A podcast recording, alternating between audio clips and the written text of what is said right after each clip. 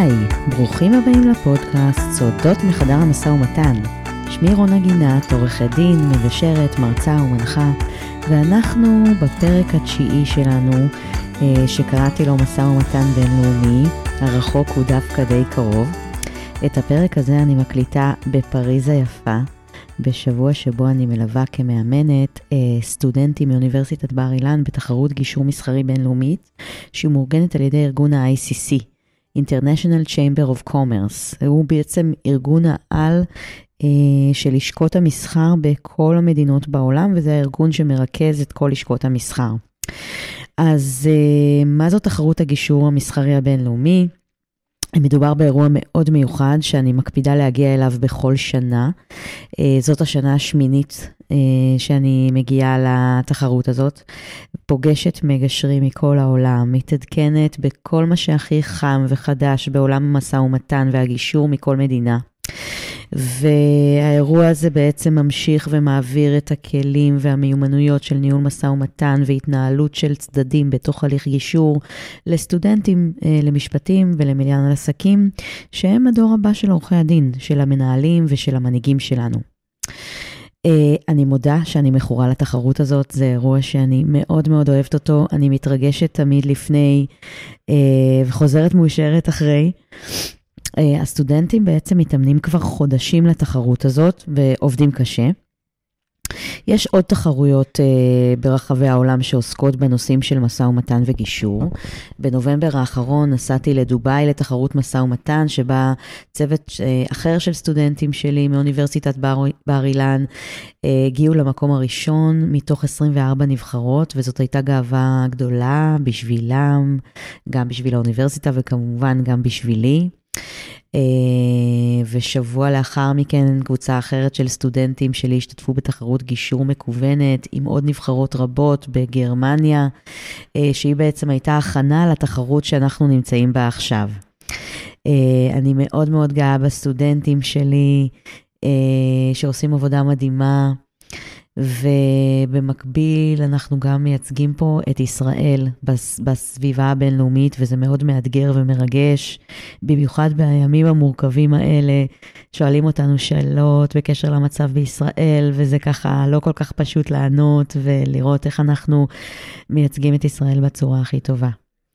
Uh, השמש קצת עובדת עלינו, כי קר פה מאוד, uh, והלב uh, מחמם מבפנים את הקור שבחוץ. ודווקא כשרחוקים ושיוצאים מישראל, אני דווקא מרגישה הכי קרובה, ואני אדבר על זה עוד קצת בחלק השני של הפרק היום, אז uh, תישארו איתי, כדאי. אז, אז מה קורה בעצם בתחרות, uh, בתחרות הזאת? מה אנחנו עושים פה? איך אפשר בכלל לעשות תחרות על גישור? אז uh, מדי שנה, בשבוע השני של חודש פברואר, מתאספים בפריז מגשרים מכל העולם, סטודנטים ומאמנים מהאקדמיה, מ-48 אוניברסיטאות למשפטים ומנהל עסקים מרחבי העולם, לשבוע שבו uh, הסטודנטים מתרגלים ניהול משא ומתן בסביבה בינלאומית במסגרת של הליך גישור. הליך הגישור למעשה משא ומתן מונחה, שבו צד שלישי ניטרלי, שהוא לא קשור לסכסוך, מסייע לצדדים לנהל את המשא ומתן ביניהם באופן חופשי, בסודיות, באופן נטול מלחצים, במטרה לנסות ולהגיע להבנות שיתאימו לאינטרסים ולמטרות של שני הצדדים. הסטודנטים למעשה משתתפים במספר סימולציות של מעין גישור מבוים, כל סימולציה היא נמשכת כ-85 דקות, ובכל פעם צוות של שני סטודנטים, שאחד מהם משחק את תפקיד הלקוח, השני משחק את תפקיד עורך הדין, וביחד הם נפגשים עם צוות של משתתפים ממדינה אחרת, גם הם משחקים את תפקיד הלקוח ואת עורך הדין, אה, וכך הם בעצם אה, מנהלים משא ומתן בתוך הליך של גישור. אה, מגיעים מגשרים מתנדבים מהמון מדינות שבעצם משמשים כפסיליטייטור, כצד שלישי ניטרלי לסימולציה. יש מידע כללי שידוע לכולם, גם לצדדים וגם למגשר. יש מידע סודי לכל אחד מהצדדים שמכיל את האינטרסים ואת המטרות האישיות של כל צד במשא ומתן. וכמובן שכל צד לא יודע מה המידע הסודי ש... שיש לצד השני, ומה המטרות והאינטרסים של הצד השני. המגשר יודע רק את המידע הכללי, ובכל סימולציה כזו יש שני שופטים, שהם גם מגשרים מתנדבים שמגיעים לתחרות הזאת ממדינות שונות, ולשופטים האלה יש דף ציונים מאוד ברור ומהודק, שאומר להם איך להעריך את הסטודנטים. השופטים בעצם מקבלים גם את המידע הכללי וגם את המידע הסודי שיש לכל אחד מהצדדים. אז איך בעצם השופטים נותנים ציון לסטודנטים? איך, שוב, איך אפשר בכלל להתחרות בגישור? אז, אז מה שיש בדף הציונים לשופטים, זה בעצם מדדים של שיח, של תקשורת, של הקשבה, של קידום האינטרסים של כל אחד מהצדדים, ביחד עם ניסיון לקדם שיתוף פעולה עם הצד השני ולחפש ביחד את הנקודה שתביא להסכם שיועיל לשני הצדדים. והמטרה להסתכל על השיטה של אנחנו נגד הבעיה ולא אני נגדך, או כפי שאומרים פישר ביורי, be soft on the people and hard on the problem. תהיה קל עם, ה, עם האנשים, אבל בואו נהיה ביחד קשים נגד הבעיה וננסה לפתור את הבעיה ביחד מבלי לפגוע אחד בשני.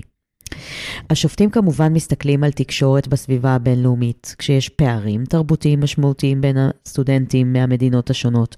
יש פערים בשפה, התחרות מתנה... מת... מתקיימת באנגלית, אבל כמובן שלא כל הסטודנטים אנגלית היא שפת האם שלהם. האופן שבו הם מתקשרים, בהתנהלות, ברקע האישי, המקצועי, בכל מובן, השופטים נותנים ציונים על אופן איסוף המידע של הסטודנטים אחד מהשני, על האופן שבו הם שואלים שאלות אחד את השני ונותנים עליהם מענה. על מה שנקרא שלב המחקר, שבו אנחנו מנסים להבין מה חשוב לצד השני, מה התפיסה של הצד השני ביחס לאירועים או לסיטואציה. אה, הם מסתכלים על שיתוף המידע הסודי שיש לכל הסטודנטים בדפים שלהם ובמידע שלהם, ועל ההתלבטות שקיימת להם בכל שלב כמעט. האם כדאי לי לחשוף מידע ולשתף מידע סודי את הצד השני? האם זה יכול לקדם את התהליך, או האם כדאי דווקא לא לחשוף את המידע ולשמור את המידע אצלי? האם החשיפה של המידע הזאת יכולה לפגוע באמון או לקדם את האמון במשא ומתן ולקדם את התהליך? ואנחנו מדברים על בניית אמון בסביבה לא פשוטה. אה, הסטודנט, השופטים נותנים גם ציונים על העבודה המשותפת שהצדדים עושים עם המגשר. השופטים מסתכלים על עבודת הצוות שיש בין עורך הדין והלקוח, בעצם בין הסטודנטים ובינם ובין עצמם, ואיך הם אה, באים לידי ביטוי. איך הם מתקשרים ביניהם במהלך הסימולציה, איך הם מתמודדים ביחד עם האתגרים שמונחים בפניהם על ידי הצד השני, איך הם מחלקים ביניהם את התפקידים ואת העבודה. במהלך הסימולציה הסטודנטים יכולים לקחת הפסקה, הפסקות, דיברנו על זה לא מעט בפודקאסט בפרקים הקודמים. הם יכולים לבקש פגישה אישית עם המגשר כדי לנסות לבקש ממנו לסייע להם לקדם את התהליך. הם יכולים לשתף אותו במידע סודי, הם יכולים לשאול אותו שאלות, הם יכולים לנסות להתייעץ איתו מה כדאי לעשות. בסופו של דבר, הסטודנטים מקבלים ציון על, או, על התקשורת שלהם. אני, אה, אה, אה, אה, עוד דבר חשוב להגיד, שבעצם הסטודנטים לא מקבלים ציון אם האם הם הגיעו להסכם או לא הגיעו להסכם. זה לא כל כך חשוב. מה שחשוב זה התקשורת, ההקשבה, האופן שבו הם מתנהלים מול הצד השני. עכשיו, אם במקרה יש מישהו או מישהי שמאזינים לפודקאסט הזה ומכירים עוד תחרות שבה מקבלים ציון על הקשבה ועל תקשורת, אני ממש אשמח שתגידו לי, כי אני עדיין באופן אישי לא נתקלתי בדבר כזה. זה אחד הדברים באמת הכי מיוחדים בתחרות הזאת. סיפורי המקרים שהסטודנטים מקבלים עוסקים לרוב בסכסוכים בינלאומיים בין מדינות, אבל לא רק, גם סכסוכים מסחריים מורכבים, שכל אחד מאיתנו יכול להתחבר אליהם מחיי היום-יום שלנו. ואני חייבת להגיד שהסטודנטים נכנסים מאוד לתפקיד, הם ככה לוקחים את זה על עצמם, והסימולציות מקבלות אווירה ותחושה של סיפור אמיתי. אבל מהצד השני אני גם אגיד שהלוואי שכל הגישורים שלי במשרד היו נראים כמו שנראים נראית התחרות הזאת, באמת, הם, הם מאוד מכבדים אחד את השני, מתנהלים בצורה מכבדת ובכבוד. ובאמת משמשים פה דוגמה משמעותית, וזה מאוד מאוד מעורר השראה. הסיפוק הכי גדול שאני מקבלת באמת זה לראות את התהליך שהסטודנטים עברו במהלך האימונים שלנו בחודשים האחרונים, ועד באמת להגעה לכאן, לתחרות ולמימוש של כל האימונים שהם עשו בתחרות עצמה. ובמיוחד הרגעים האלה שבהם אנחנו אני רואה שהם הם, הם מפנימים באופן מאוד עמוק, ואפילו לפעמים הם נמצאים באיזושהי הפתעה או אפילו הלם שאני רואה על הפנים שלהם, כשהם הם, הם מבינים רק מתוך ההתנסות והחוויה המאוד מיוחדת שהם חווים כאן, שהתוצאות הכי טובות שהם יכולים להשיג במשא ומתן מגיעות מאותה תקשורת, מאותו שיח מכבד, מחשיבה משותפת, מחיפוש של שיתוף פעולה. הם קולטים מה אפשר להשיג בשעה וחצי של שיח ותקשורת. וזה הישגים שהם חווים אותם, נכון שזה בסימולציה, אבל זה מרגיש מאוד אמיתי, שלפעמים שנים ארוכות של ליטיגציה, מאבקים משפטיים, השקעת ים זמן ומשאבים ומלחמות כוח לא יכולים להשיג. אז אנחנו כאן אה, ממש בלב התחרות בסביבה הבינלאומית הזאת, וחשבתי שלא יכול להיות יותר מתאים מלהקליט אה, פרק ולהקדיש אותו לנושא של משא ומתן בינלאומי. אה, שזה ממש ככה מה שאנחנו עושים פה, ולדבר קצת ככה מה, מהניסיון שלי על מספר מאפיינים מיוחדים ביחס למשא ומתן רגיל אולי, כמובן שהם גם יכולים לחול על משא ומתן רגיל שהוא לאו דווקא בינלאומי. אה, ובעצם אני הגדתי לכם כאן אה, שלושה טיפים, אה, במיוחד בשבילכם, בשביל מי שמאזין כאן לפודקאסט, שכדאי לזכור כשאנחנו ניגשים לנהל משא ומתן בסביבה הבינלאומית. אז נכון, כל מי שככה שומע, שמע את הפרקים הקודמים, יודע שאני אוהבת מאוד להשתמש בשיח של מה כן כדאי לעשות ומה מומלץ. אבל uh, בפרק הזה, ככה אחרי קצת מחשבה ש, שהקדשתי לנושא, ניסחתי את שלושת הטיפים הבאים באופן של מה לא לעשות. שלושת הדברים שלא לעשות במשא ומתן בינלאומי. אז הטיפ הראשון uh, שכדאי להקפיד עליו כשאנחנו מנהלים משא ומתן בסביבה הבינלאומית, קראתי לזה uh, לא להניח הנחות. לא להניח הנחות, זה אומר לא להניח שאני יודעת על הצד השני מי הוא, על מה הוא חושב, מה הדעות שלו, מה הוא רוצה להגיד. נקודת המוצא שממנה אני מגיעה לכל שיחה, לכל מפגש, ובטח בניהול משא ומתן, צריכה להיות עד כמה שניתן נקייה מסטריאוטיפים, וזאת לא משימה פשוטה בכלל, כי כמובן שבבסיס שלנו אנחנו מוטים מיסודנו, ויש לנו דעות ויש לנו אה, סט ערכים שאנחנו באים איתו, אבל עד כמה שניתן להגיע עם לוח חלק ולא להניח מראש שום דבר בקשר לצד השני, בקשר להתנהלות שקשורה לעבר, לדברים שקרו. כשאני מגיעה ממקום מאוד חלק, השאלות שאני אשאל את הצד השני יהיו כאלה שמגיעות מסקרנות, ולא ממסקנות שהסקתי בקשר למה שהצד השני רצה או התכוון. ובמיוחד כשאנחנו מדברים על פערי תרבות, לפעמים אנחנו טועים לחשוב שהצד השני חושב כמונו, שהוא מתנהל כמונו, שהוא רוצה את אותם דברים שאנחנו רוצים. לפעמים זה כאילו ברור לנו מאליו שהצד השני רוצה בדיוק את מה שאנחנו רוצים, אבל בגלל שבדרך כלל במשא ומתן הבינלאומי יש פערי תרבות עמוקים ודרכים שונות שאנשים חושבים, מגיעים מהם, אה, ההנחה מראש הזאת ממש יכולה אה, להפריע לנו. להגיע להישגים גדולים וללמוד דברים חדשים על הצד השני, ובמיוחד על האופן שבו הוא חושב. אז באמת, לא להניח הנחות, להגיע עם לוח חלק, מה שעוזר לי לבוא ולשאול שאלות ממקום מאוד נקי אה, ומאוד מאוד אה, סקרן, לנסות להבין מה הפרספקטיבה של הצד השני. הטיפ השני שאני רוצה לדבר עליו, קראתי לו, אה, לא כל האמת אצלי, לא כל המידע אצלי, הכל עניין של נקודת מבט. אה, ופה אנחנו בעצם, אה, אני רוצה להגיד שאנחנו צריכים לבוא, אני חושבת שמאוד חשוב לבוא למשא ומתן בינלאומי מתוך מקום של אה, ענווה, מקום של צניעות.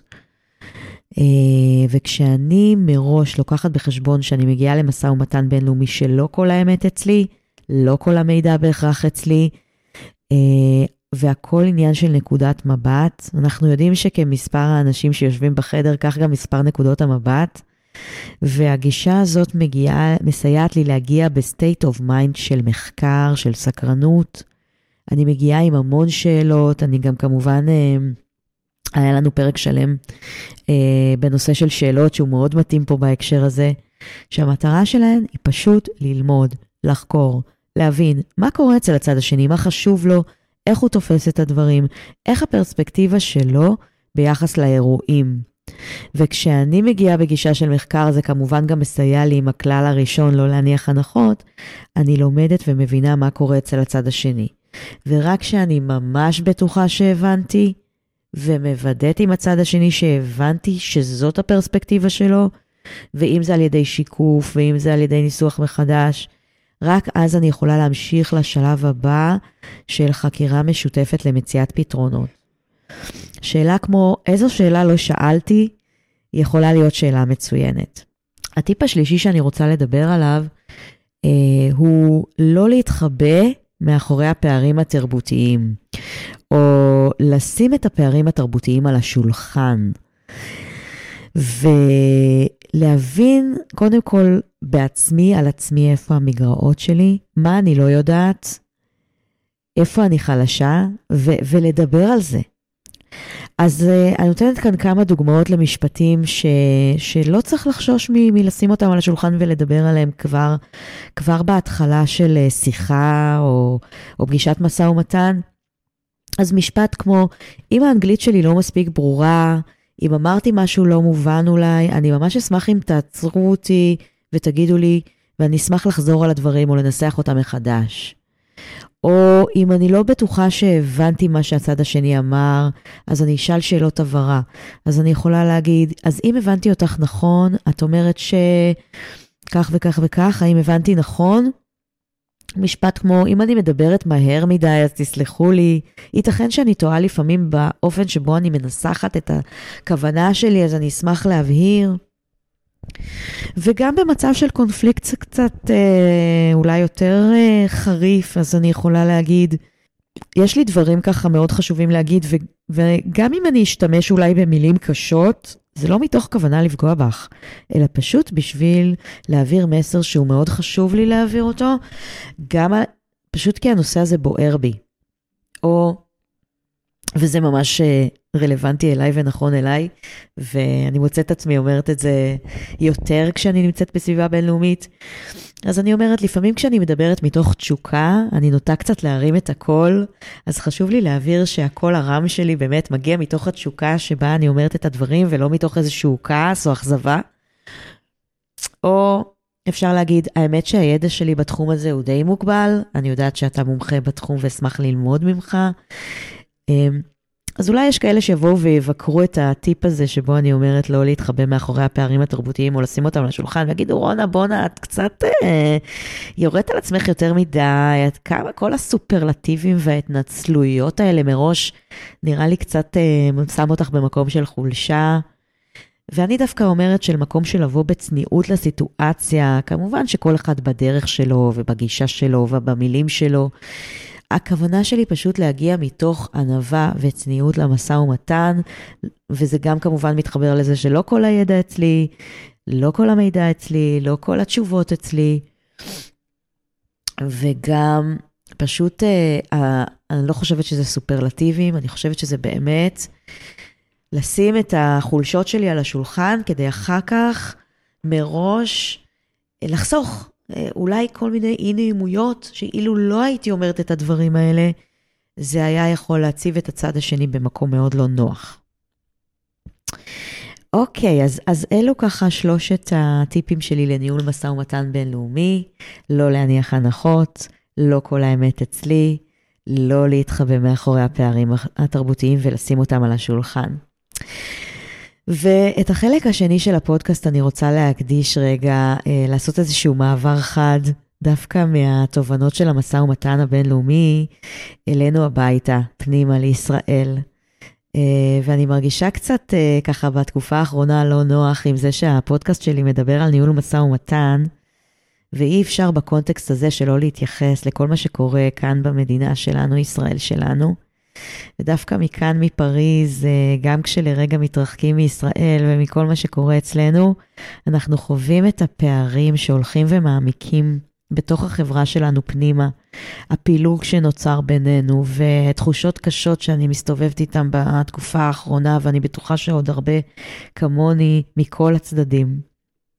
ודווקא עכשיו אני חושבת שהמיומנויות של המשא ומתן והמיומנויות של הגישור, הכלים שאני מדברת עליהם בחודשים האחרונים מאז שהתחלתי את הפודקאסט הזה, אם נשכיל כולנו רגע קודם כל לעצור, לשבת ולדבר, לחזור לבסיס, ולא בכאילו, אלא באמת, לא נמהר.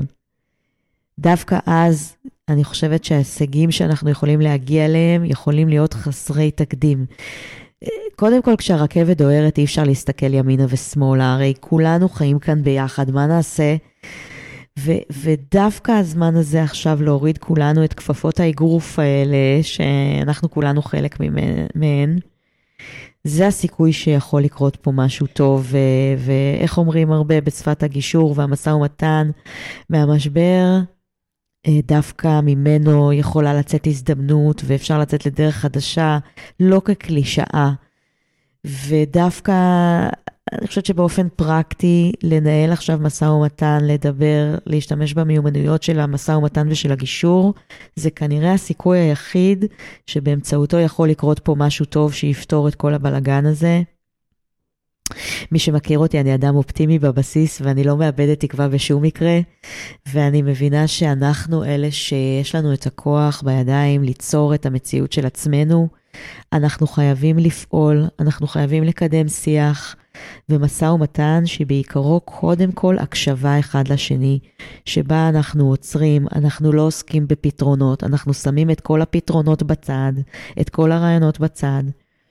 הרי עצם זה שאני מנהלת משא ומתן לא אומר שאני מוותרת על משהו, וזה לא אומר שאני מתפשרת. עצם זה שאני מקשיבה למה שהצד השני אומר, לא אומר שאני מסכימה. עצם זה שאני מקשיב לא אומר שאני מסכים. עצם הישיבה בשולחן מצהירה על זה שבאתי לדבר באופן פתוח, באופן כנה, ולא פחות ואולי בעיקר, לא רק לדבר, אלא להקשיב, לקחת את הדברים צעד צעד, לאט לאט. בשלב הראשון פשוט להבין טוב יותר אחד את השני, מה שנקרא בשפה האקדמית understanding based negotiation, understanding based mediation. Uh, במדיאשן, בגישור צד שלישי, ניטרלי נכנס לתהליך, אבל הבסיס זה שקודם כל עוצרים, יושבים, מנסים להקשיב ולהבין מאיפה מגיע הכאב של כל אחד מהצדדים. הכאב הרבה פעמים מוביל אותנו לעמדה שלנו. שיוצאת פעמים רבות מאוד כוחנית מול הצד השני, ואנחנו נלחמים על העמדות שלנו, ולא בטוח שיכול לצאת מזה משהו טוב שיקדם אותנו. לא לחפש כרגע פתרונות ולקפוץ לסוף, אני הרבה פעמים אומרת את זה לתלמידים שלי, כשאנחנו אה, אה, מנהלים משא ומתן ושאנחנו מגשרים, אנחנו רוצים לקפוץ לסוף, אבל דווקא ללכת לאט-לאט ולדבר על הכאב, ולדבר ולהקשיב אחד לשני, ולהבין מאיפה מגיע כל אחד מהצדדים. להתמקד רגע בתהליך, להצ... להפסיק רגע עם הריצה לתוצאה, ולהתמקד עכשיו רק בתהליך. להוציא את המטרות ולהוציא את התוצאה הסופית מהחדר. וכשננסה רגע לחקור לעומק מה נמצא מתחת לפני השטח, איזה אינטרסים וערכים מלווים אותנו, אפשר אולי לגלות מה באמת חשוב לכל אחד מהצדדים. להרגיש מיוצג, להרגיש שמייצגים אותו, להרגיש שהצדק הוא, הוא של כל אחד מאיתנו, ולא שהצדק נמצא רק אצל הצד השני. לקבל הכרה, כל אחד מאיתנו רוצה הכרה ולהרגיש שמדינת ישראל היא המדינה שלו, והיא לא פחות של האחר. כל אחד רוצה להרגיש שייך, כל אחד רוצה תחושת ודאות, תחושת ביטחון, תחושת יציבות במקום שלנו. איך אנחנו יכולים לחיות פה ביחד במדינה הזו, באופן שכל אחד מאיתנו, כל אחד ואחת מאיתנו מרגישים ביטחון, יציבות, ודאות, שייכות, הכרה בדת שלנו, הכרה ברצונות, באמונות, בערכים שלנו? וזאת מבלי לפגוע בשום צורה בתחושת הביטחון, היציבות, הוודאות, השייכות, הדת של הצד השני. אני באמת באמת אופטימית ומאמינה שזה אפשרי, וזה באמת אולי בזכות התחרות הזאת שאני נמצאת בה עכשיו בפריז. אנחנו נפגשנו פה ונפגשים פה עם חבר'ה מטורקיה שהייתה להם פה רעידת אדמה והמשפחות שלהם נמצאות בטורקיה.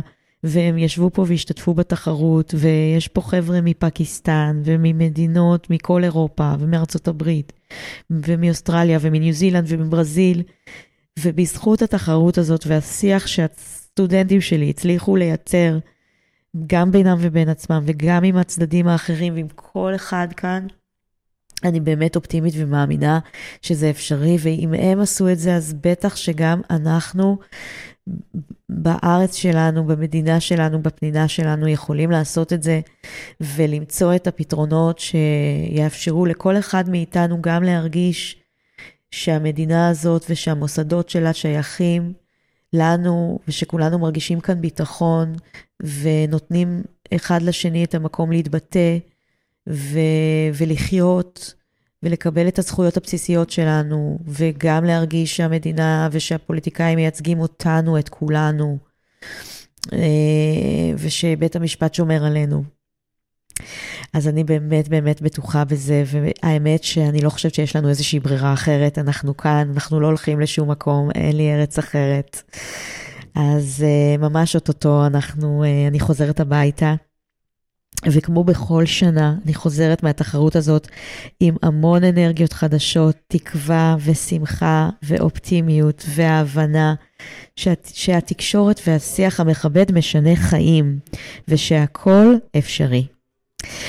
אז זהו להיום לפרק שלנו. Uh, כמובן, כמו תמיד, מוזמנות ומוזמנים להגיב, uh, ואשמח לשמוע ככה מה דעתכם לפר, על הפרק בקהילת הפודקאסט בפייסבוק, סודות מחדר המשא ומתן, ולהמשיך לעקוב אחרי הפודקאסט שלי בפלטפורמה שמועדפת עליכם. אני רוצה ממש להודות לכם על ההקשבה, ונתראה בפרק הבא. ביי בינתיים.